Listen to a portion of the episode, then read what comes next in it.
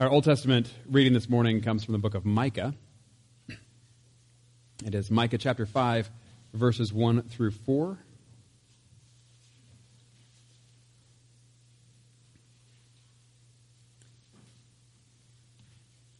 This is one that we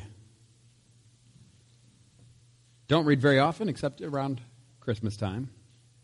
And it should become clear as to why we read it then.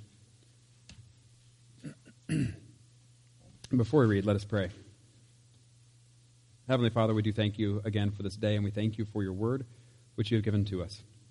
We do pray that you would help us to hear it, to hear it for real, that we would uh, live it for real. God, we pray this in Jesus' name. Amen. Micah chapter 5, verses 1 through 4. Marshal your troops now, city of troops, for a siege is laid against us. They will strike Israel's ruler on the cheek with a rod. But you, Bethlehem, Ephrathah, though you are small among the clans of Judah, out of you will come for me one who will be ruler over Israel, whose origins are from of old, from ancient times. Therefore, Israel will be abandoned until the time when she who is in labor bears a son, and the rest of his brothers return to join the Israelites. He will stand and shepherd his flock in the strength of the Lord, in the majesty of the name of the Lord his God. And they will live securely, for then his greatness will reach to the ends of the earth. Turning to Philippians chapter 1.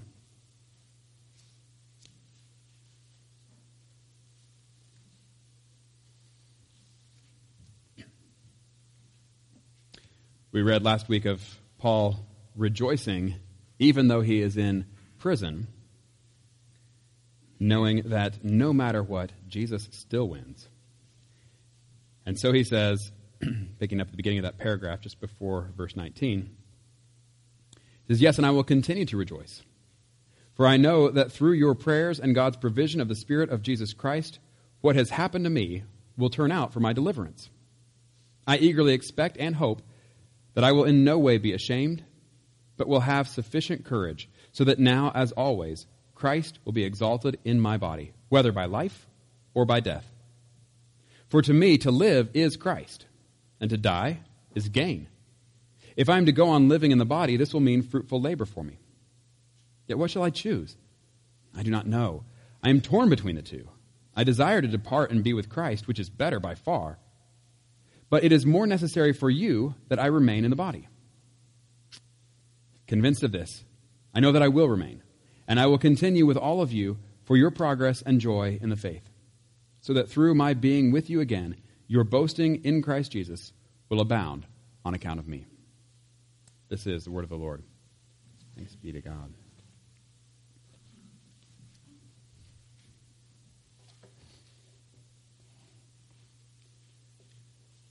Well, as we come to our sermon text this morning, this is John chapter 8, starting in verse 48 and going on then to the end of the chapter.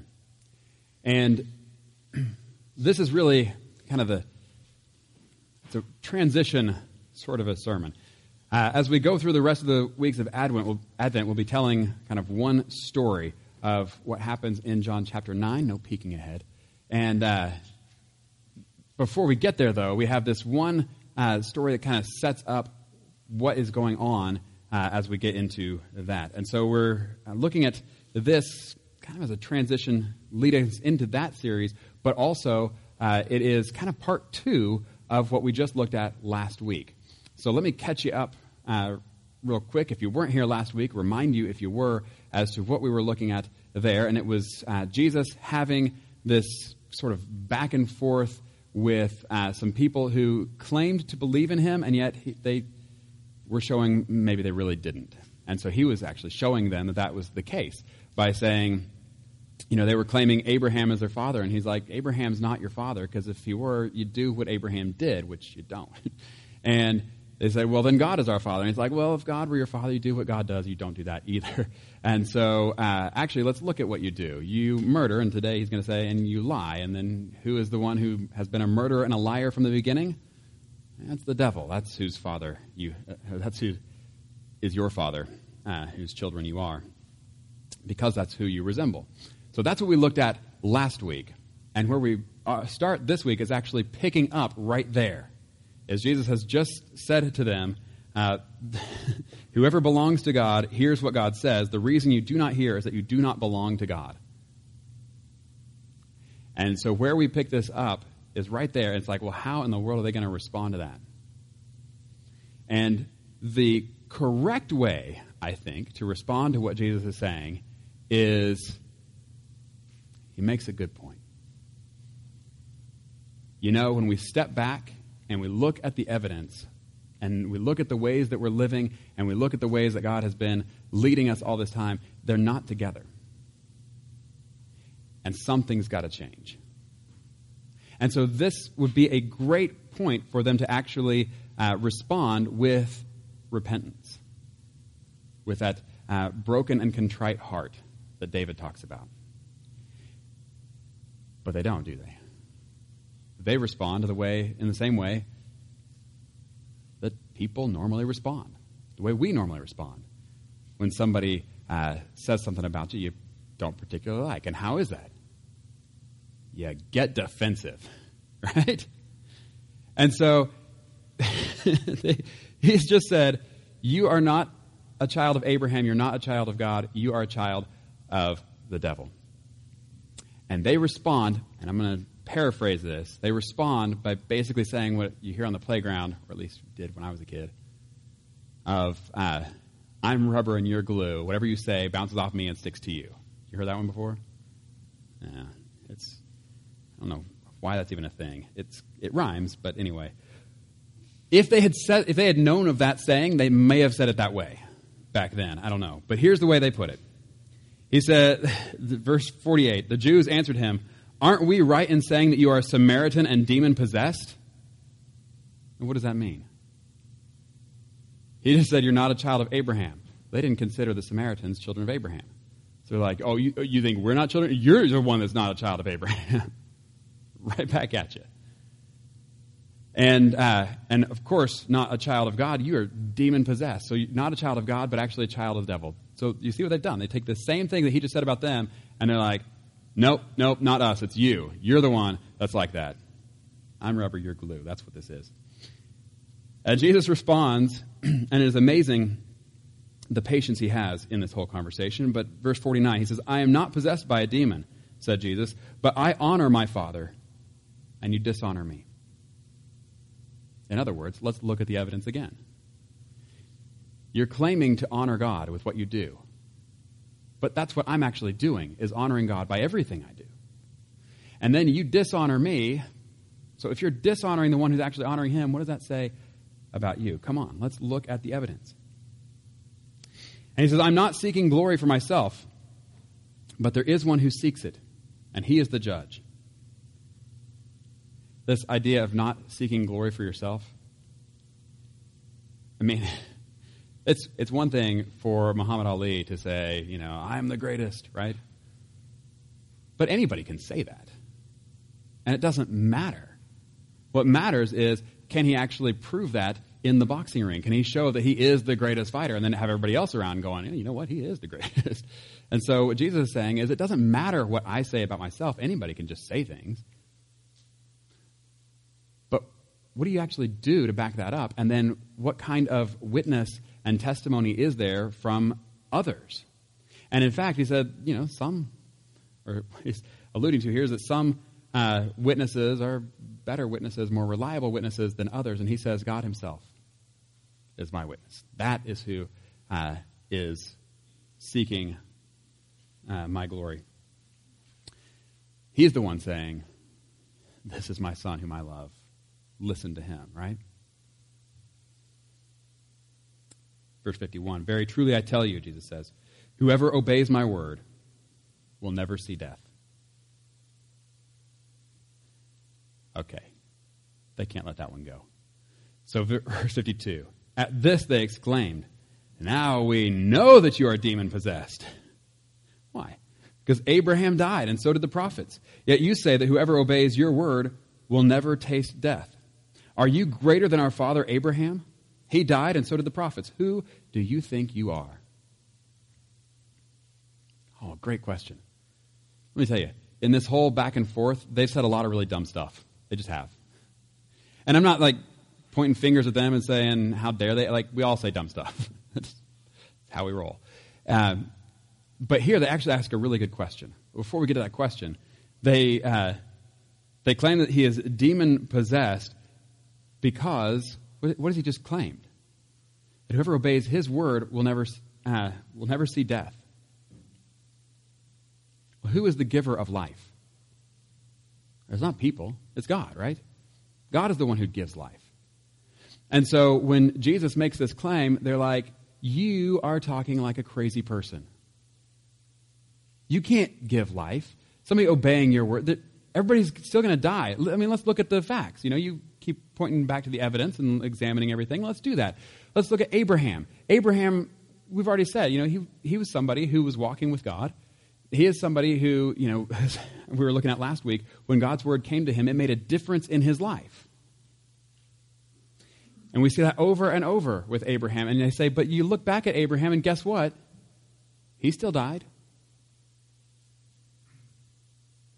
And then we look at all the prophets who are hearing from God and proclaiming to the people the ways in which everybody has uh, gone away from the way of God. And it says, you know, as close as they were to God, guess what? They still died.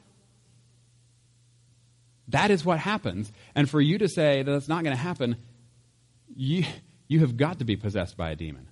Because no normal, sane, rational person would talk like this.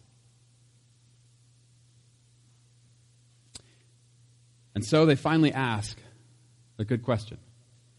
A question maybe people should have asked him long before this, which is, who do you think you are? Now, I do kind of say it that way because I don't, I don't know if it's an actual seeking information question and more just like additional piling on with uh, kind of mocking him they've already been doing. This is, who do you think you are? Kind of an attitude. But the question itself, who do you think you are? Seems like maybe they should have asked that before this. Everybody else has been saying what, who they think he is. And, you know, we've talked about. Uh, we've talked about through uh, the Gospel of John how a lot of times people will say, oh, Jesus never claimed to be God. Because if you look for the phrase, you know, I am God on the lips of Jesus, it's not there. You do the search for it, it's not there. And yet, one of the things we've been pointing out as we go through this is okay, he didn't say that phrase, but everything he said and everything he did pointed exactly that direction. And we're going to see a big way that's the case here. But uh, in just a few verses. But before we get there, the point here is that though he's been saying all these things and doing all these things that show that he is God in the flesh, everywhere he goes, people misunderstand it and they misconstrue it. And so um, they accuse him of being something else or someone else. And this is seems the first time that somebody's like, well, why don't you just tell us who you think you are? You know? It's like maybe somebody before this would have said that. Like, you're doing all these things, you're saying all these things, nobody else is doing this stuff, nobody else is saying this stuff. Who do you think that you are? Why is it that you are doing these things? Why is it that you're saying these things? And so they say, you know, who do you think you are? And here we go again. Jesus replied, If I glorify myself, my glory means nothing. My Father, whom you claim as your God, is the one who glorifies me. Though you do not know him, I know him. If I said I did not, I would be a liar like you. But I do know him and obey his word. Your father Abraham rejoiced at the thought of seeing my day. He saw it and was glad. Now that's we're going to spend some time on that, but let's go ahead and continue to the end. You see how they heard that first. He says, Your father Abraham rejoiced at the thought of seeing my day. He saw it and was glad. Then they immediately think, wait a second, there's no way Abraham saw you alive. I mean, think about this. Anybody here know a ballpark when Abraham was alive? What year? In big round numbers? Ballpark roughly 2000 BC. 2000 BC. So, think about where we are right now. Uh, r- roughly 2000 AD. So it would be like somebody now claiming to have, uh, yeah, John the Baptist saw my day and he was glad. And it's like, you are not even close to that old. There's no way. And so then Jesus responds, though. And he doesn't say to them what you might expect somebody to say if they're going to double down on this claim and say, oh, yeah, no, I'm really old. You just don't even understand. But instead, what he says is, uh, very truly I tell you, Jesus answered, before Abraham was born, I am. Now, you would expect grammatically, before Abraham was uh, even, before Abraham, say this, before Abraham was born, I was, is how you'd expect it to be said. He doesn't say that for good reason. This is something that we have looked at several times already through the Gospel of John, that there are um, seven times where Jesus, in the Gospel of John, where Jesus says, I am dot, dot, dot, right? Like, I am the vine, I am uh, the good shepherd, etc. But there are also seven times where he just says, I am, period. This is one of those. And some of the ones we've seen earlier uh, sometimes get covered up in the English translation of it because it's an awkward way to say things. And so it, they'll put you know, another couple words in there to make it seem like a more complete sentence. But here, they just keep it as it is because the way that he's saying what he's saying matters a lot. When he says, Before Abraham was born, I am, what's he referring to? Old Testament. Obviously, Abraham, but, but other than that. I mean, we're looking at um, the burning bush episode with Moses, right? And Moses says, Who shall I, when I go to Pharaoh and tell the people, you know, who shall I say sent me? And says, Tell them. Tell them, I am sent me to you. When Jesus says, I am, you know, we said that you don't see the phrase, I am God anywhere. uh, this is how you would actually say that then. If you're claiming not just to be divine, but to be the one true God who has revealed himself throughout the whole of the Old Testament, but now has come to his people in the flesh. This is how he would say it. Before Abraham was born, I am. Now, of course, uh, they know that this is uh, what this means.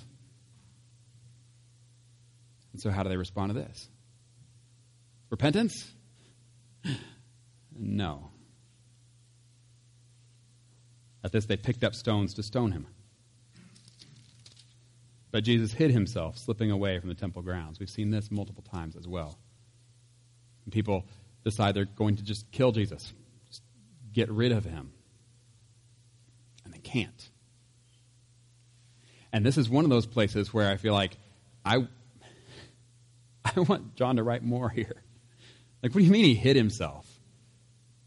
Like, go run around the corner and hide in a basket, Indiana Jones style kind of thing, and then they all run by with their stones. They can't find him. What does this mean? He hid himself. And I think if I were to ask John, John would be like, Well, Joe, you're totally missing the point. How he hid himself, where he hid himself, is not the point. The point is they could not kill him, no matter how much they wanted to. And that has happened again and again and again. So keep that in mind later on when it comes time for him to die. And he doesn't hide himself, and he doesn't go away from there, but he stands right there and lets them kill him. They cannot do it to him. Uh, this is why he says, No one takes my life from me, but I lay it down. Right? That's what we're seeing here when he gets away. They cannot kill him on their own. It's only if he lays down his life. Uh, that is the point. Okay, so back to verse 56. This is where uh, we're going to end. I know it's not at the end, but that's how we do sometimes. So, verse 56. When Jesus says, Your father Abraham rejoiced at the thought of seeing my day, he saw it and was glad. What does that mean? What could Jesus possibly mean when he says that Abraham saw his day, saw Jesus' day, and was glad? Well, I will tell you. I don't know. I don't. And I'm okay with that. Um, but now, having said I don't know, I'm going to talk about it for a long time. so here we go. The reason I don't know exactly what he means is this, this is about all he says about it. And so there are a lot of people who have made a lot of good guesses, but we don't really know for sure what he meant by this. But of all the guesses there are, and you read the commentaries, some people say this, some people say that. We don't know. But of all the, uh, the options there are, I think there are enough good options that we have that I am I'm okay with those. Just having those uh, in view. So let me just run through some of this. When he talks about Abraham rejoicing in the thought of seeing his day, and then seeing it and being glad, what are some of the possibilities? Some say that it was in the um, the vision that Abraham had in uh, when he split the animals open, and then he falls into a deep sleep, and he has this vision of the um, torch and the fire, smoking fire pot that go through the right through the pieces. And that when this happens, there are things revealed to him as God says, you know, here's what's going to happen with your descendants, and talks about them being slaves in Egypt, but then them coming back to this land. And some people have speculated that maybe he was told a lot more than just that, and that's just the only part that gets recorded. I'm like, well, okay, that's possible. but it doesn't say that that happened, and I don't like necessarily uh, making a big case on something that's not said. So, what are things that are said?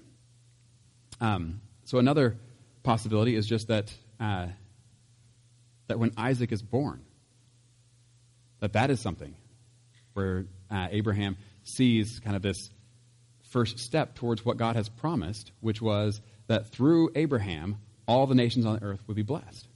And so when Isaac is born, then we have that uh, confirmation that God is doing this work. And so he kind of sees it in that way.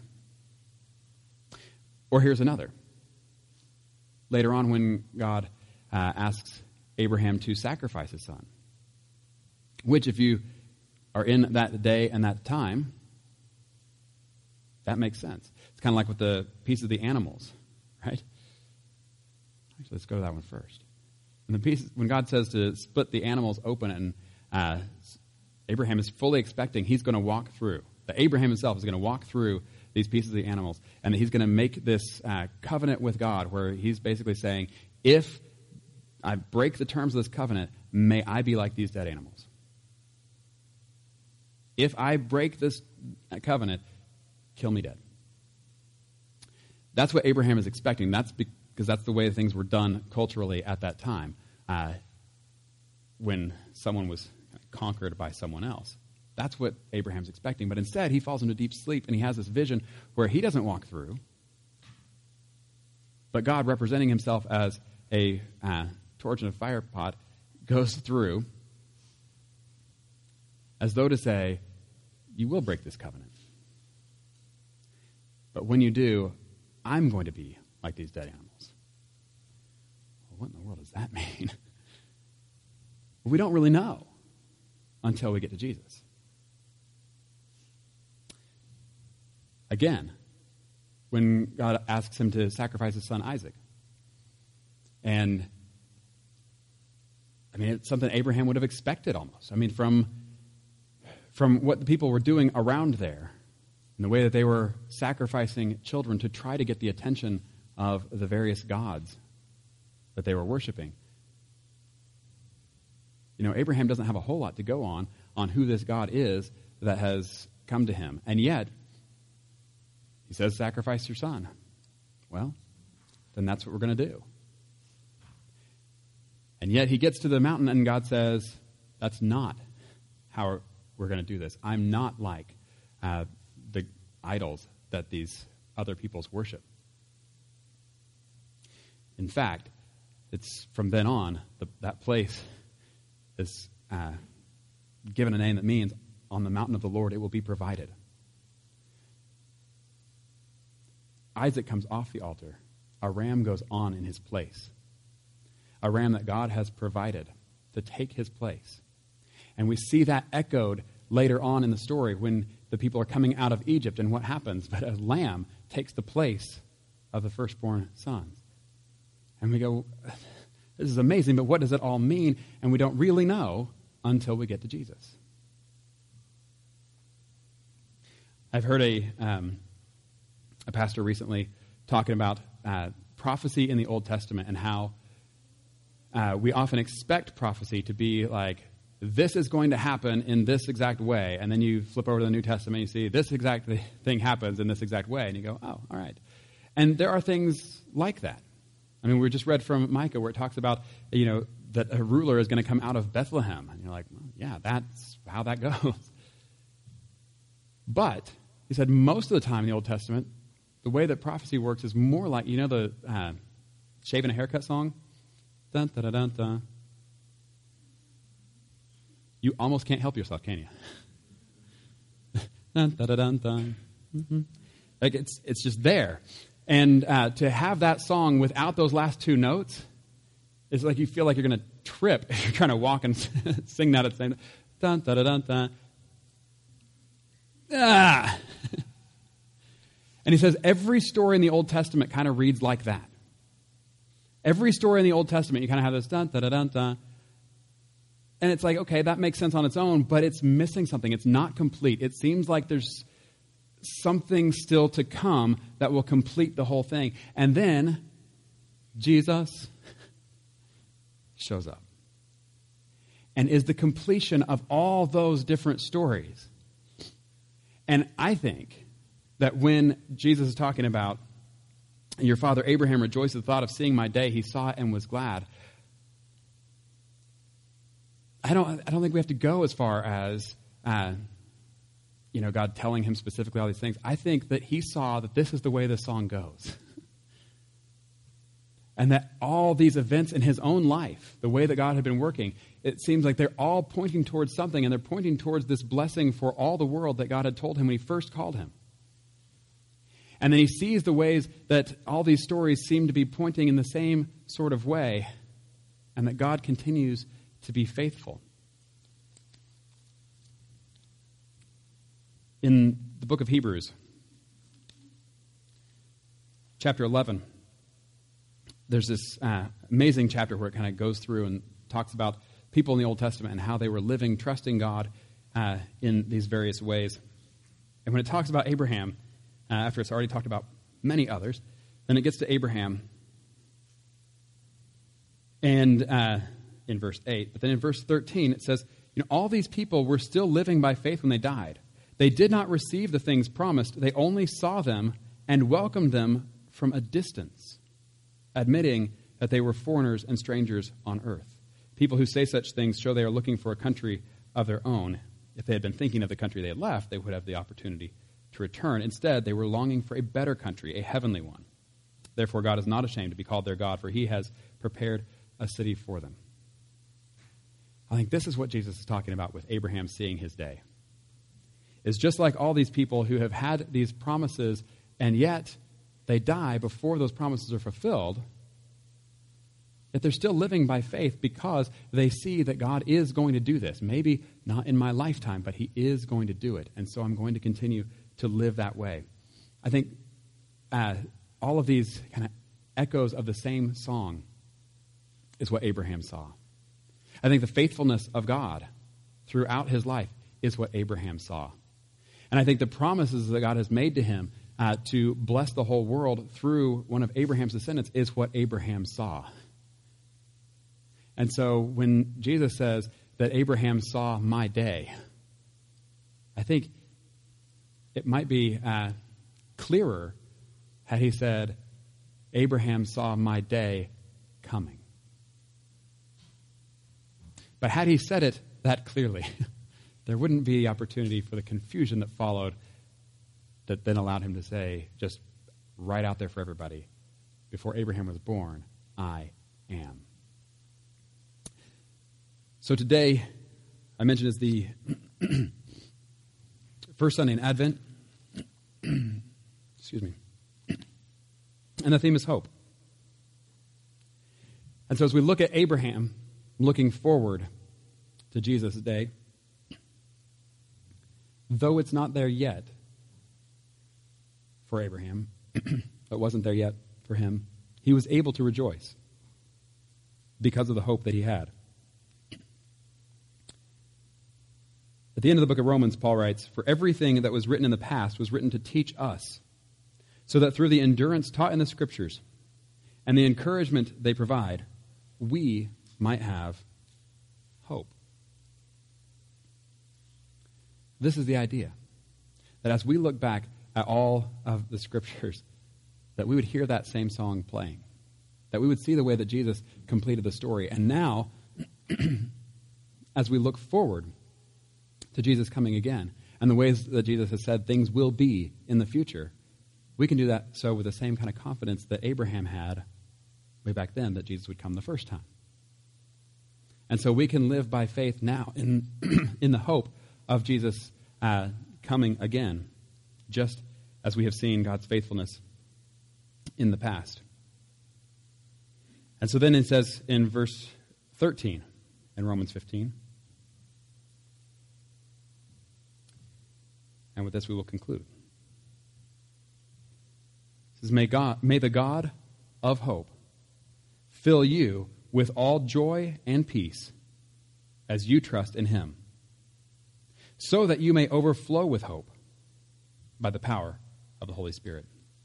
In the name of the Father, the Son, and the Holy Spirit. Amen.